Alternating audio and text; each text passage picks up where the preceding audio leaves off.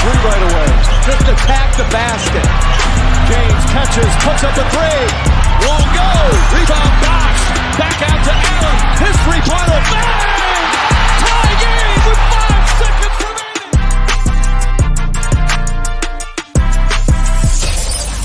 Welcome to the Ultimate Super Coach and Fantasy Sports Show. You are now listening to the Insight Fantasy Sports Podcast.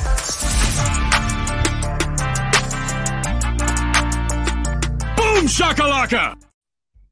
Hello and welcome back to another Insight NBA show here on the Insight Podcast Network. I'm the Mattrix, and today I'm here with SC Big Horse. Mate, how are you? Hello, mate. Good to see you down a few stubbies. I would really like to be, but bottle shut and didn't get around to filling up. So I'm going to have to live vicariously through you and your beer drinking abilities for this episode. Mate, I'm keen. I've just I've just done three or four during the NBL show, which is of course the Australian Basketball League. Um, but mm. I love all things basketball. So let's we're here today to talk about point guard tiers in the NBA. That's the American Basketball League. And this show is brought to you by FantaZScores. Um, it's leveling up your fantasy basketball drafts by giving you the analytics to help you punt categories, assess player value, and find the right sleepers to help you win your leagues. You can use the code INSIGHT on FantaZScores to get yourself five US dollars off. Um, and I know I've been using them. I was just telling you off yeah. air that I've got a points. Like I, I, know a lot of us, you know, focus on nine cat head-to-head leagues, but I've got a mm. points option draft coming up and the fact that you can set um, what your salary cap is in your option drafts and it comes through and rates everybody. Um, look, I'm pretty excited for that.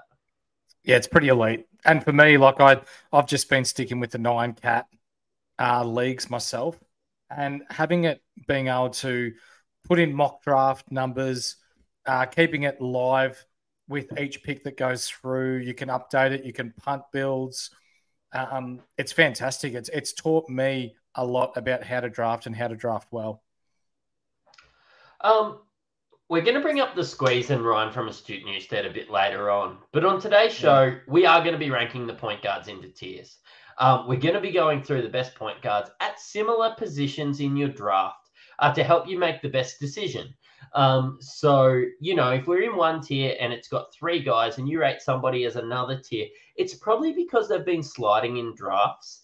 And we're going to tell you that if you're in that similar position in your draft, you know, with what categories you're punting, um, who's going to be the best choice for you.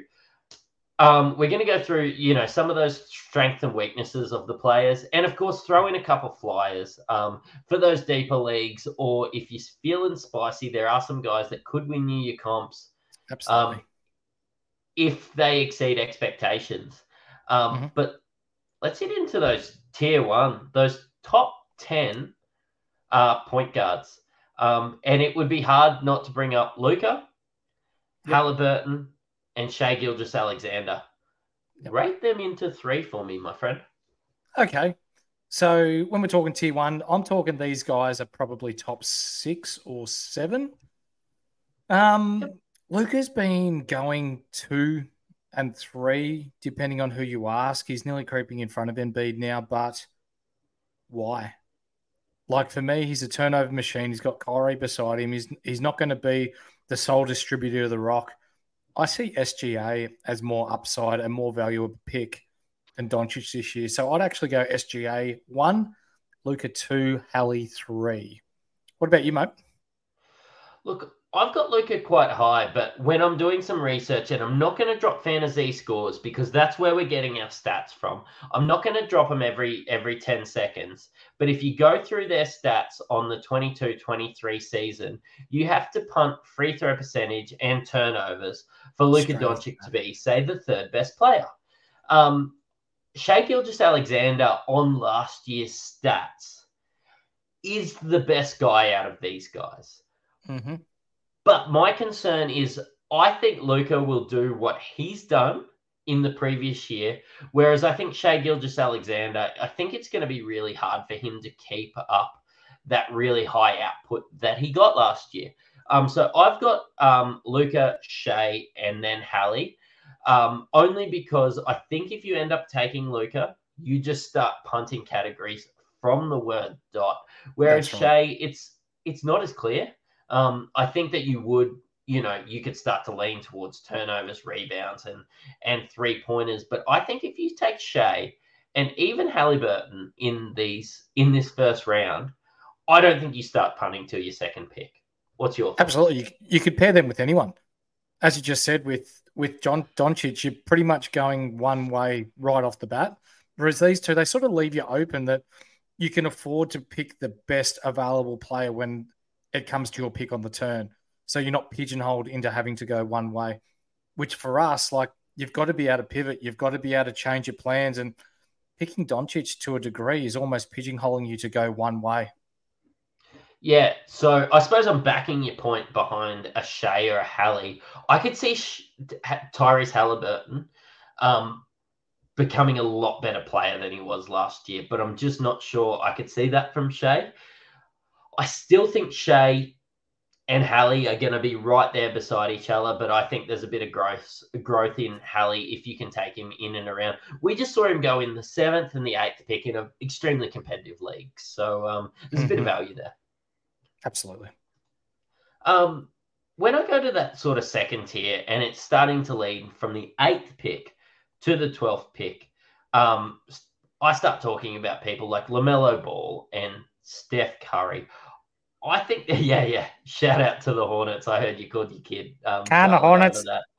My um, favorite player, but, Kai Jones. um, but do you have LaMelo or Steph higher? I've Steph higher. Steph's got the runs on the board. LaMelo's good to a degree. He's, he's almost like a punt field goal percentage type of guy. Um, consistency, I guess, and games played is going to be an issue for LaMelo. We've seen the last few years, Dicky ankle, they've sat him out both years. If Charlotte's in with a chance to play in a final series or make the playoffs, then he'll keep playing. But if they're as bad as what they've been recently and don't show any real improvement, does he sit again come February, March? Or is he going to push to try and play that 65 games that we all now know you have to play to receive NBA honors or to receive NBA awards? Yeah, I think we could see that. It's hard with Steph because I also see the Golden State Warriors holding Steph back a little bit. Um, I think mm. maybe the addition of Chris Paul attributes to that. And then just like maybe Steph only plays that 28 minutes a night. We got to remember he's 35 years old. Um, I know your age, but I know that um, that's roughly our age. And I'm still hurting from basketball last night. I know that this guy is a premier athlete, but you mm-hmm. just start to think that maybe he takes a little bit of a step back this year in, I suppose, that push for a championship. Yeah, I think you're right. And I'm a little bit worried about taking both these guys. I've actually traded down in a draft uh, from the seventh pick to the 12th pick, hoping to get LaMelo rather than taking Steph. More so because I like the next pick coming uh, when you take the um, when you take the 12th pick. But LaMelo ended up going 11. Steph went in and around that seven range. But mm-hmm. I think Steph is the right decision if you've got the seventh pick. But I also don't want him in my team because of some question marks there. LaMelo's at least young. I know he's injured. He was injured for a lot last year, but because he's young, I'm more likely to risk an injury more so than Steph has had those years where he's been injured. Mm-hmm. Yeah, he has. His ankles in previous years hasn't been great, but an off-ball Steph Curry running off screens like that could be really dangerous. Assists will probably be down but points, field goal percentage, like he may get better looks because they're going to create space for him. I think on a per game basis, Steph is a better player. I mm-hmm. just wonder whether he probably doesn't care about those NBA accolades. Um, I, I, don't think so. think that Steph is a big enough of a team guy to just want to win a championship. Mm-hmm. Yep, I'm with you there. When we go into a tier three, um, I'm talking all star caliber players. Um, so I start to talk about, you know, of course, we just talked about the 12th pick, which I consider LaMelo to be at. Uh, we start to talk about your Kyries, your Lillards. I've I had Lillard sliding a little bit if you listen to mm-hmm. our emergency podcast. Um, so I don't have him in that seven to twelve range anymore. But you've got your Kyries, you've got your Lillards, you've got your your Trae, you've got James Harden, and um, and I've got Fred VanVleet. Uh, what is the range that you would have a Kyrie, a Lillard, a Trae, a Harden, and a Fred VanVleet? And when would you look to take them? And maybe who would you take over the other ones? So for me, Kyrie, Lillard, and Trae all second round quality. Fred VanVleet, early third round. We just did a draft recently where I picked him up towards the back end of the fourth round, which I was I was stoked with that value. Harden concerns me because we've seen in the past that when he doesn't want to be somewhere, he's shit ass. He's shocking. He's slow. He looks disinterested. His stats are going to go down. When we're talking Kyrie, Lillard, and Trae, I'm actually going to rank Lillard number one out of those two and Trae second. Why? Because with Kyrie, the ball share with Doncic, yes, it worked towards the back end of last season, but you've got to ask yourself, were they just showing off Kyrie to try and maximize his value for a trade this year? Or what are they going to do? They're going to be looking to play finals this year because with Doncic, there's been rumors getting around that if Dallas aren't successful, is he going to start looking for a trade or go somewhere where he can be successful? So I see Kyrie being on the move at some stage this year. Is it A, going to be to the point where he receives less of the ball or they're going to try and maximize his value? I'm not sure which way it's going to go there, but we've seen Kyrie, if he's not happy, he's outspoken, shit'll happen. He'll end up sitting. And for me, if I'm taking a pick between seven and 12 or we're talking here second round. I want my second round guys playing in a lot of games.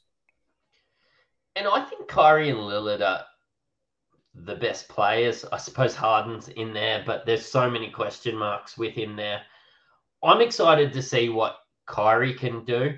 I'm actually with the uncertainty behind Lillard being at the Bucks. Mm-hmm. I would take Trae over Lillard and Kyrie this year. I think okay. that he's got a point to prove. He didn't have his best year last year, um, but you know the Hawks. You know they've come across with new coaches. Um, they've made some changes, which I think really suit Trae Young. Um, I really like the idea of Trae Young. Um, I've got some question marks about Kyrie, but where I've been getting him in drafts is in and around that 20, which I'm very happy with. I'm okay to forego Lillard because I've seen other people take him in that 10 and 11 range, and that's not for me.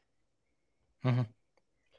I've actually taken Harden in drafts before, but it's in and around that 26, 25 range. And that's when I would take a risk on because Harden is a risk yeah. at the moment. Um, you you said about him looking disinterested, about, you know, we all remember Harden. Um, he was mm-hmm. a real thing. Um, this year, he doesn't want to be in Philly. He's been forced to contractually. He's he could be traded to any team, but at 25, 26, probably all the way to 30, I'm extremely happy to take Harden. I'm not taking him top 20, but it could be excellent value. Mm-hmm. He's um he's got a bit of the boy that cried wolf type of thing going about him now. He's cried himself out of OKC, out of Houston. Uh, where else did he cry himself out of Brooklyn? Like, yeah. all those teams can't be as shit as what you're making it out to be, mate. There's one common denominator there, and the fact that he's asked out of Philly now, yeah, there's there's something going on there, and yeah, I'm not willing to spend a one of my top two picks on someone that may not potentially play or won't play to his potential anyway.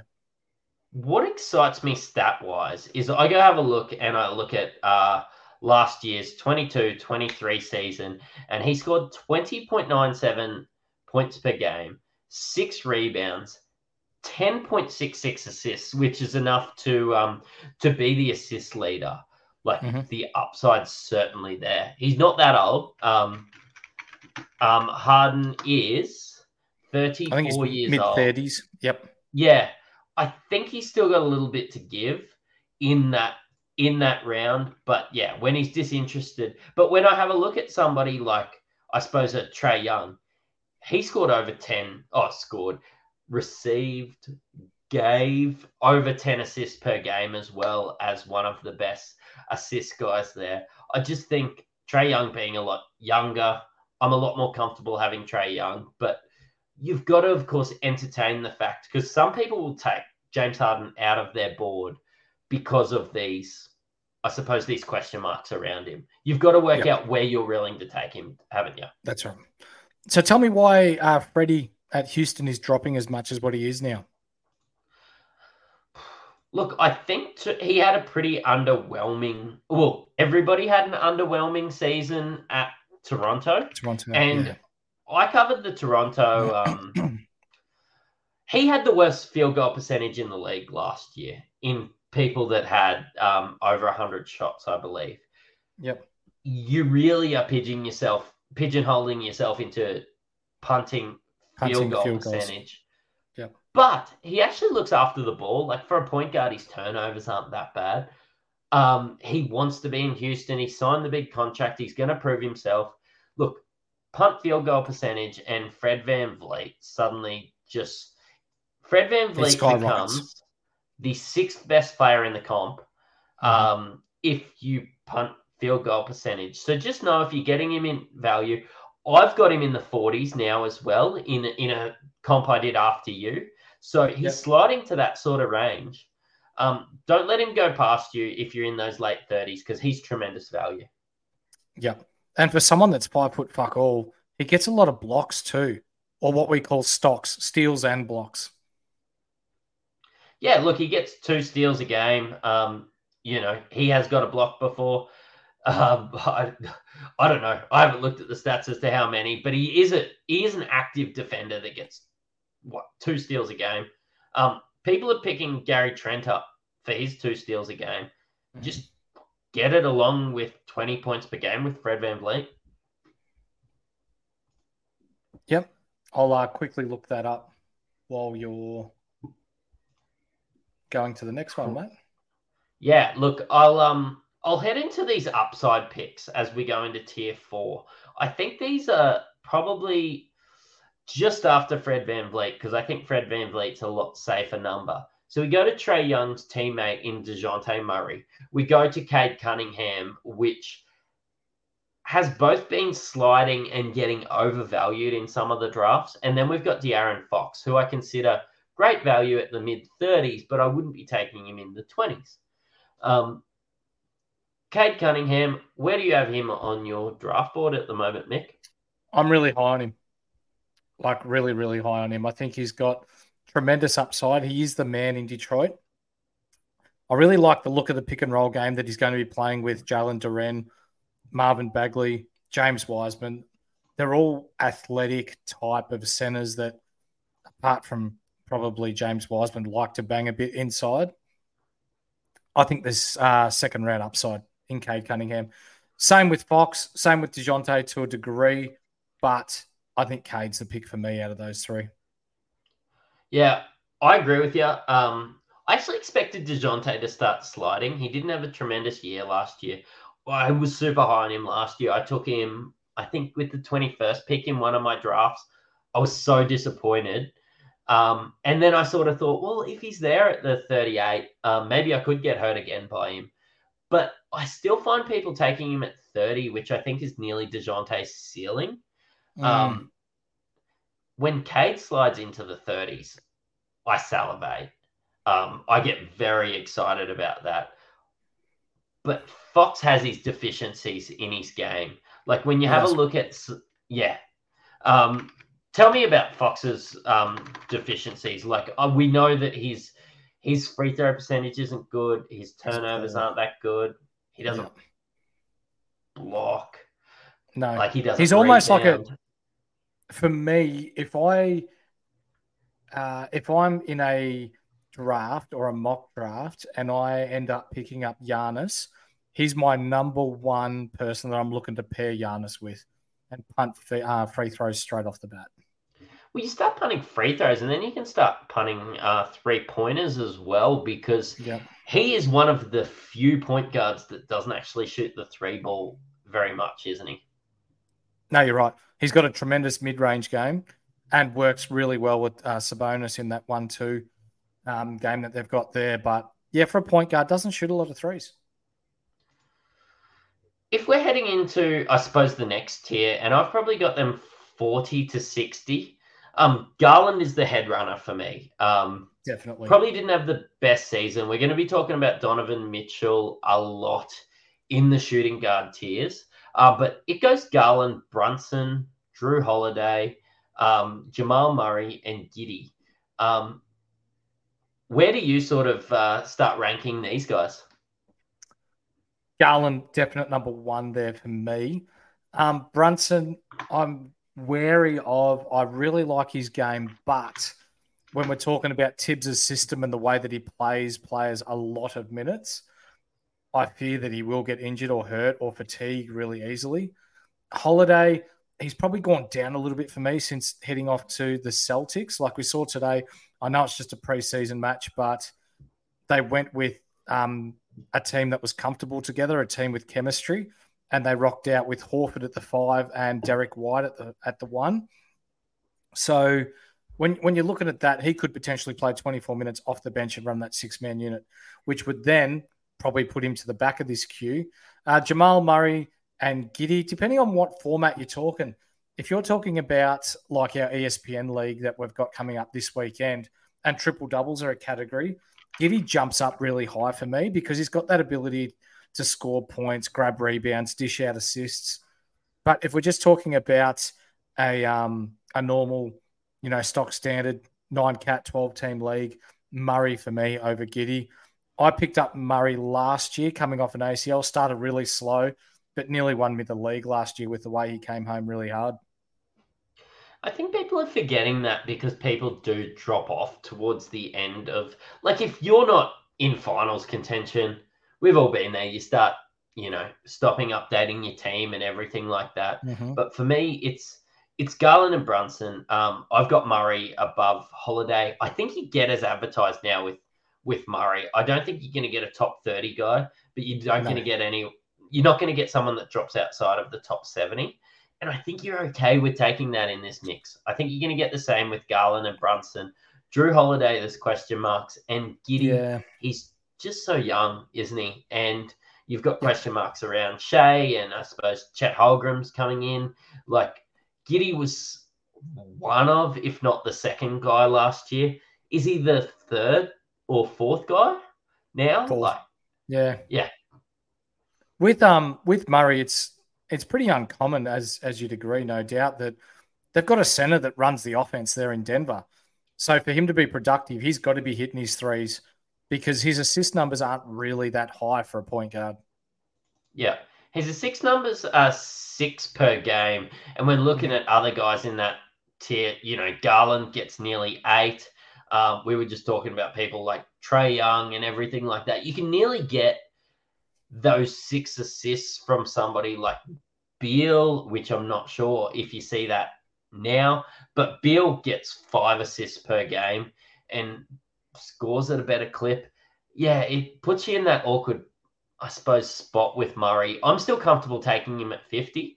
Um, I have, and I think it's more a safety pick. I took my risks with the other picks, and I'm okay with just, you know, just playing it nice and steady, uh, just hitting one down the middle with Murray. So. Yeah, just hitting Um, bombs. Yeah, yeah. Look, I was talking about the uh, the old single to uh, mid wicket. Uh, for those of you in America, you're going to understand that. Um, but as we step into tier five, probably the 60th spot, all the way to the 80th spot, um, we'll we start talking yeah. about. Yeah, we start talking about CJ McCollum. We start talking about Tyus Jones, and we start talking about CP3. I have talked about Tyus Jones at length, but in my last draft, you ended up picking up Tyus Jones. Mhm. Tell me what you like about him. I love him. I think he's quite efficient with what he does. His points, he grabs rebounds for a smaller guard. His assist numbers are good. And we saw today, like he was near on perfect from the field. He's going to be the distributor to Poole and to Kuzma there in Washington. They kind of look half dynamic on the offensive end. Defensively, I think they'll be shithouse. But offensively, they're going to be really fun to watch this year. So, Tyus Jones has played 58 games without Ja Morant. Um, he has scored 13 points per game, 3.4 rebounds, seven assists, 1.5 steals, and just did it at 46% um, with one and a half three pointers made. A guy in the 80s, that's extremely safe, and he's probably going to get more minutes than that. Um, I'm super yeah. keen just to see how he goes. It is an upside pick. I think that you could find yourself with the 100th player if Poole becomes more of a ball handler. But mm-hmm. look, what are you missing? I think I saw you take him at 85 the other day. What are you missing yeah. for him to drop 15 spots? You're pretty happy if you take your guys and they're in and around that 15 spot mark. Yeah, absolutely. So I'm CJ McCollum healthy. I think this is a good range for him. CP3, like, I understand that he's been a good player, but he's 300 years old. He's not going to play back to backs. He's not going to play every game. I think this is a bit high for his value. I think so, but I did see him slide into the hundreds at one stage because I suppose everybody thought what you thought. And then I mm-hmm. think he's exceptional value. I wanted to bring him up where he was drafted so that we could talk about it and probably advise against. But there's a point in which you could take nearly any player. And yeah. I think if you see him sliding, you're still like he was playing what 30 minutes a night. I think mm. maybe 23, 24 comfortably. That's what I'm thinking. Yeah. Yeah. Like I still which... think he'll, he'll average you 14 points and eight or nine assists. Yeah. yeah that's that's what but, probably what you're going to get out of him. But you take 20% off his stats and you get that. Like that's Tyus Jones numbers. I know there's upside in mm. Tyus Jones. I know there's probably a bigger chance of CP3 being injured, but you've just got to have that in your in the back of your mind. Maybe if Tyus goes and you're still looking for those assists and CP3s there, because when I head into the next batch of people, um, the assists really start to dry up. I think at about 80, the assists dry up in your draft. And either if you haven't got one of these guys or two of these guys, you're probably punting assists. Um, mm-hmm. But it's really hard to find, I suppose, these assist guys between 75 and 120, isn't it? Yeah, it is. Yeah. And like Dinwiddie's sitting there at the moment as well, in and around this range. But we've we've seen that he's playing almost entirely off ball now in Brooklyn. He, what was it, 18 minutes he played in the last preseason game, not one assist, and it was all three pointers. So his roles changed back to the way that it was in Dallas. Yeah, so I suppose that's why I don't consider him a point guard. He's not getting those assists anymore. I know he's yep. dual, which is handy if you're punting assists. So by all means, if you're punting assists, get somebody like Dinwiddie in but I've always mm. seen Dinwiddie as somebody that's drafted in and around that 100 and he just gets you 100. I don't see any upside in Spencer Dinwiddie. Dinwiddie does not. Yeah. Um, Next. Where would you take Ja Morant? I think this is about right. 75, 80. I think that's about right. You've got to be smart. And what by that I mean, you've got to be able to um you've got to be able to draft well and be able to stash him for the 25 games or however long it is that he's out for, which in fantasy world, that's like eight weeks. And that's a 30 year season. So you need to be really switched on with the way that you draft, that you're going to be able to carry someone like Ja. Yeah, you might get it all back, or maybe not all back, most of it back once he does come back. But if you're not comfortable with drafting someone like that that's going to be sitting for the first eight weeks, don't draft him.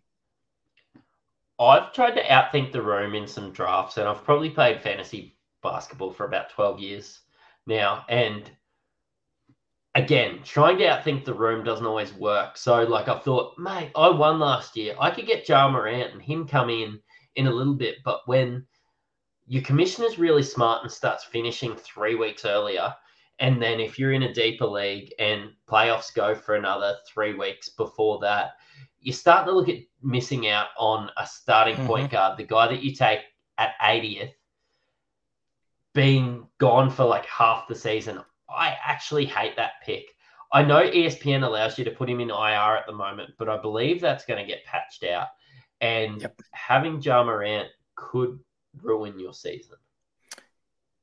can I just bring this up? So he's going to be out for 25 games, so not playing any basketball at all, and then he comes back.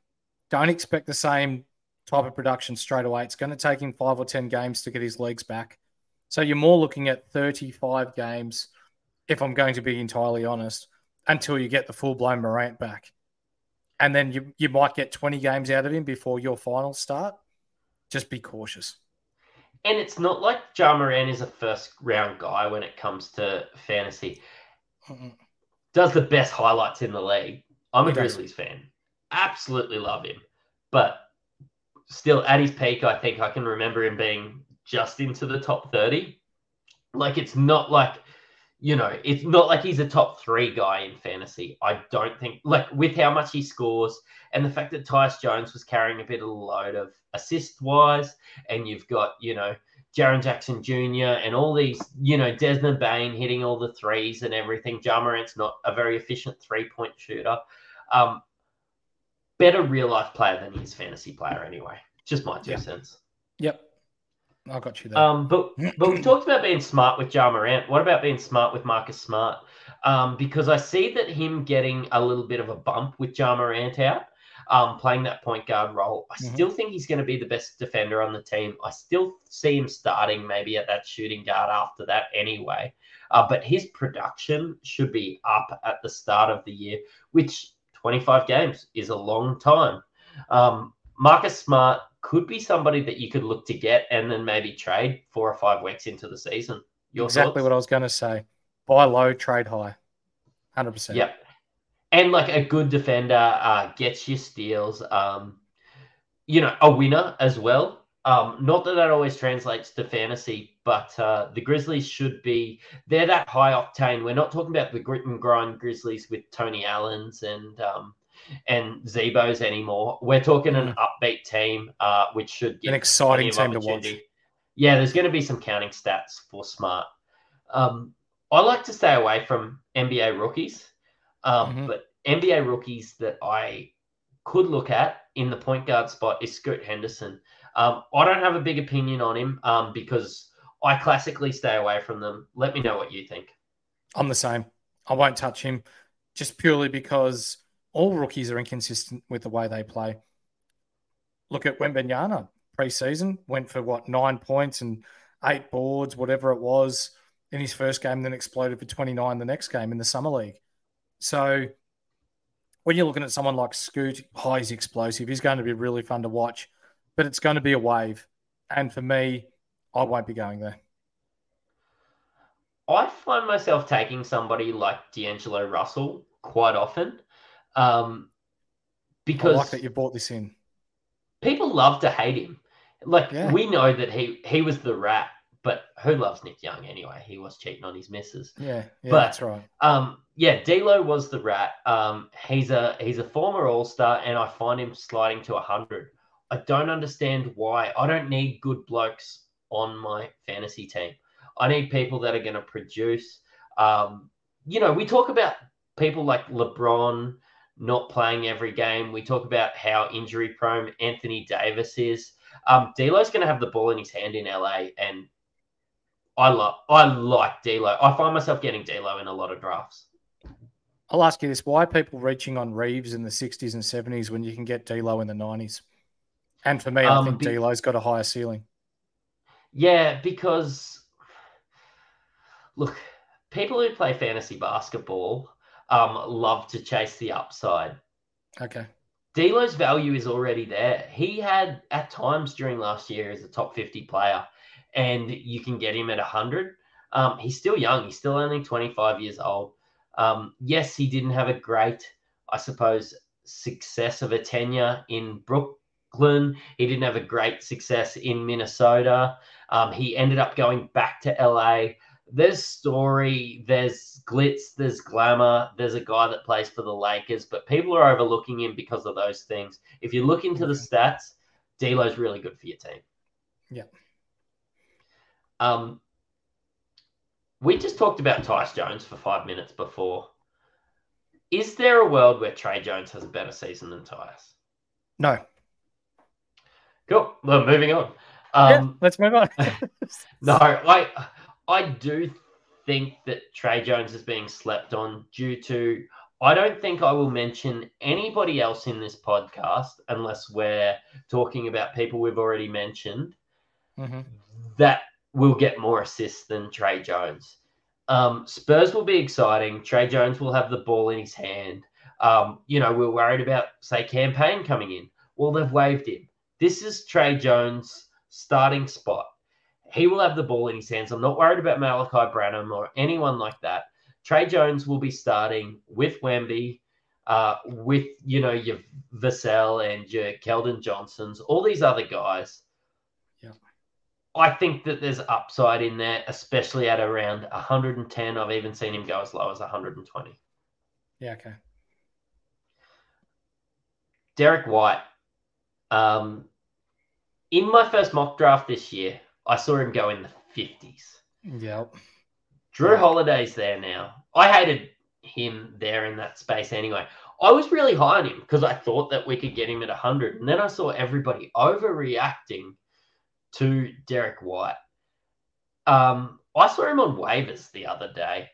I don't think that he's bad enough that he needs to be on waivers, but I don't think we need to take him in the top 110. Is that where you sit with him? I'll answer your question with a question. Who are you going to have? Derrick White or Mike Conley? Who would you prefer? Consistency Mike, wise. Con- Mike Conley. Yep.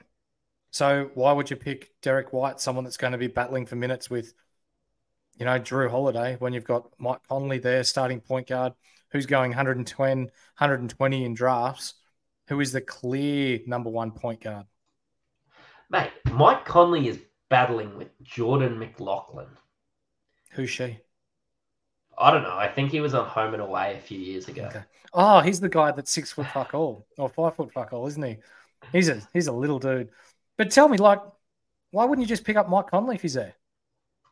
Yeah, I think so. And I think because of how I've got a signed Mike Conley basketball in behind me. Sorry, let me move that up. I've got a signed Mike, Mike Conley basketball in behind me. Um, so massive fan from his Grizzly days. Him at 34 is just going to keep giving you what he has always given us. There's no downside, there's no upside. It's not particularly exciting. But if you Mhm. just need a safety net there at 120 because you've taken some risks, maybe you've got blokes like Zion, maybe you took Jordan Poole earlier on. Just get a bloke in like Conley, um, ride the wave. There's no question marks like there is with White. I rate Conley over, not over you know anyone we've spoke about before Trae Young, but I think if you can get Mike Conley at 120, you're going to get the 120th best player. I don't have a Mike Conley signed basketball, but I do have a standard squeeze bottle. Thanks to the guys at Standard Squeeze for looking after us. Tell us about it. He's uh he's got me in a four in one here. Um, I drink my coffees in it in the morning. I drink my beers in it in the afternoon. Not too Oh, often man. at 11 a.m., but I did go on a Gold Coast trip with you, so you know it does come out on occasion, on weekends. I think there was one bloke that pulled one out before 7:30 a.m. one morning. But we digress. I was, I was burning the coffee machine up at that time. So Yeah. Now let's Um, let's get to our tier eights, and these guys are guys that are, as you would say, you're throwing the dart at the dartboard with a blindfold on. You don't know what you're going to get, but potentially it's going to win you the league. yeah, So- and I think there's a chance of that. Yeah. Hey, Yeah. So with Ben Simmons, Australia's, I'm not going to say favorite player, but he's, he's, he's got a bit of a target on his back. Actually, not a bit of a target, a huge target on his back, given the way that he's been the last couple of years, the amount of basketball that he's missed out on, his reluctance to play for Team Australia. I want this guy to play basketball and I want this guy to play well. Why? Because he's Australian and we love Australians. We're going to back him through thick and thin, right? But let's let's see with the ball in the hands, mate. Let's see you get some continuity in your game. I, we want to see you do well. And in the 110s, 120s, 130s, tremendous value if he's on the court. And you know what? Like in a league that goes 144 deep, the guys that you're taking 130, you're probably willing to drop if they're not working anyway. If those guys are Ben Simmons, I'm extremely happy. Yeah. I'll throw a, another couple to you. Russ, Westbrook, Schroeder, Markelle Fultz, who's dropping considerably lately. I Give me one, two, three. Who are you picking? Fultz, Schroeder, Russ. Mm-hmm. I love Fultz. Like if he if he's still there at 85, 80 even, I'm taking him. I really like him. People like fall in love with the fact that they want to see three pointers from their uh, from their point guard. You don't need it if you've if you've worked your team a, a certain way, and Fultz can be great value in there. Yes, I think that he's going to be a top 100 guy regardless. Have have a look at Fultz's field goal percentage from last year.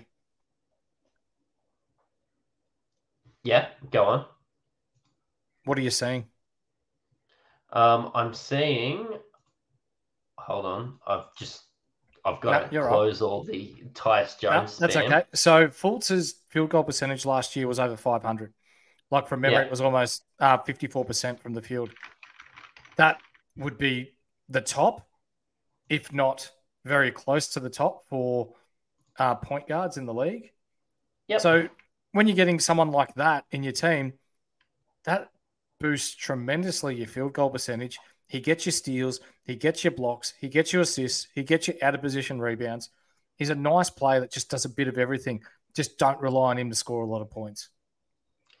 Yeah, but like at a dart throw at 110 to 140, are you really going to get that many points anyway? Unless you're taking somebody like a um, what a Jordan Clarkson.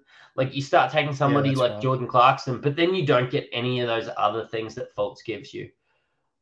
Mm-hmm. Cam Thomas, The- maybe. Yeah, yeah, exactly. Um, Schroeder, there's a lot of question marks around Toronto, but one like thing it. that we saw that we saw in the World Cup was Schroeder can score, and he's going to be starting for Toronto. If you're in 140, you don't just throw a dart at, at Dennis Schroeder. Maybe.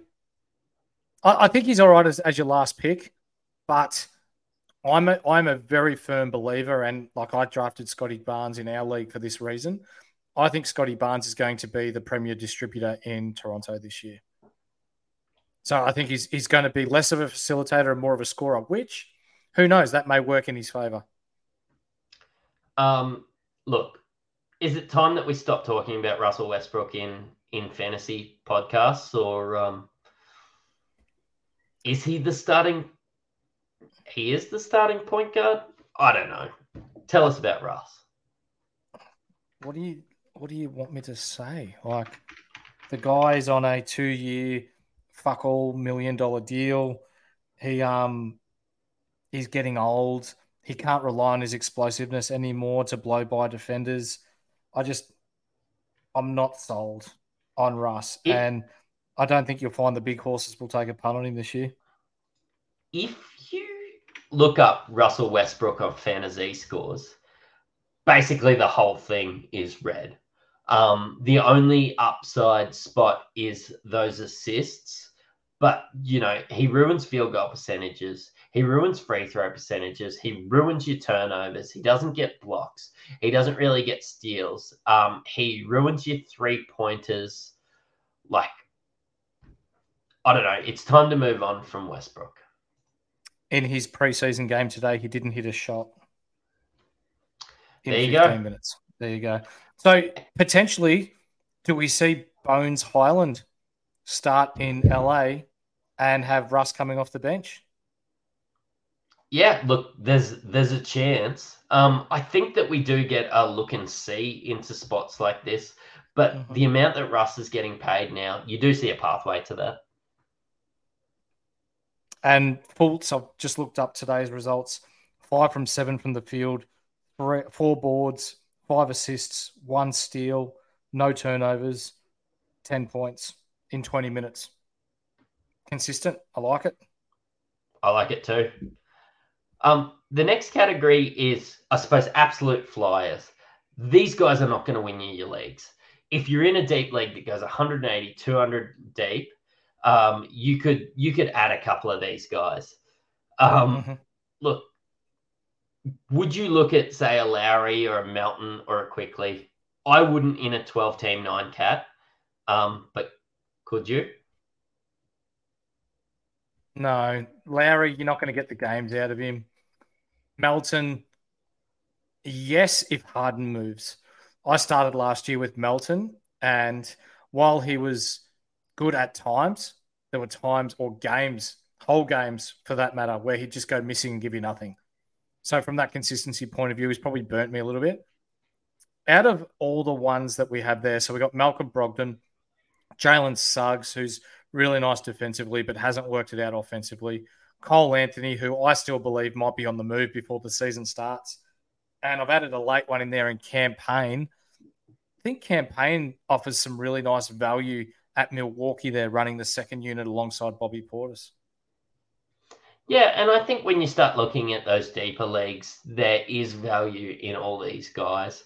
And I know that us on the podcast have been focusing on these 12 teamers but I'm really comfortable taking Lowry at 170 in a um, in a 20 man 10 yeah. yeah 10 player deep draft. Um, I'm comfortable taking a punt on Brogdon if I can put him in on IR at the start of the year if I don't have injury concerns elsewhere. Um, Cole Anthony could win the um, win the position over somebody like Fultz. I don't really see it happening, but at 190, um, Cole Anthony's going to be playing basketball. Look, that's sort of where you need to look at with some of these players, don't you? Absolutely. And just recently, uh, Orlando Magic have come out and said Markelle Fultz will be the starting point guard and Cole Anthony will be coming off the bench. Excellent. Um, is mm. there anyone else you want to talk to about with point guards? I suppose I want, I want to stress that it's not the end of the world if you don't end up with these tier one, tier two point guards because there's so yeah. much value in that second and third rounds with your with your Kyries, your Lillards, your Traes, your Hardens, and your Fred VanVleets. You do get better value on people like that if yeah. you start punting categories early, like Fred VanVleet. Fantastic. You've just got to punt, punt field uh, field goal percentage. Field goal percentage. Yep. Yeah. Um, Trae Young. Great. You've probably got to punt, field goal percentage, and turnovers. Um, yeah, if you don't miss, if you miss out on one of these guys, there's only five of them in the first round. It's not the mm. end of the world. Um, you know, pick up somebody, bolster your team, and um, and just move forward. And you can still win your comp. Hundred percent. Now that did we bring up Immanuel Quickley from New York? Oh, talk to me about him. He can really light it up when he's on. I think he'll be that again the sixth man at New York, where he comes on, he gets his twenty minutes a night, and and just takes every shot that he can. I think with Donte DiVincenzo there and some help uh, in the second unit, he could potentially be of value in deeper leagues. Um, yeah, but the only other one I can think of off the top of my head would be Malik Monk from Sacramento. That man can really let it fly when he's on. Uh, don't expect many assists or rebounds out of him, but threes wise, um, field goal percentage, it's either going to win you or lose you week. So, yeah, watch this space on Malik Monk as well. How deep do you have to go to add somebody like Malik Monk? Is that 230 deep? Is that 220 deep? Is it 200 deep? I think he's not draftable, but he's streamable. Okay. Yeah. Excellent. Yeah, I, um, I had him last year and he burnt me a couple of times. So yeah, he's, he's not the he's in the do not draft in bracket, but again with favourable matchups and if they've got three four game weeks, he could make his way in for the week. Excellent. We ready to wrap it up? I think so. Um, thanks for coming on. Thanks for talking about point guards. I know that we've got our small forward one out. I know that we're working towards centers, shooting guards, and power yeah. forwards in the next upcoming days. Um, you've listened to an Insight NBA podcast. See ya.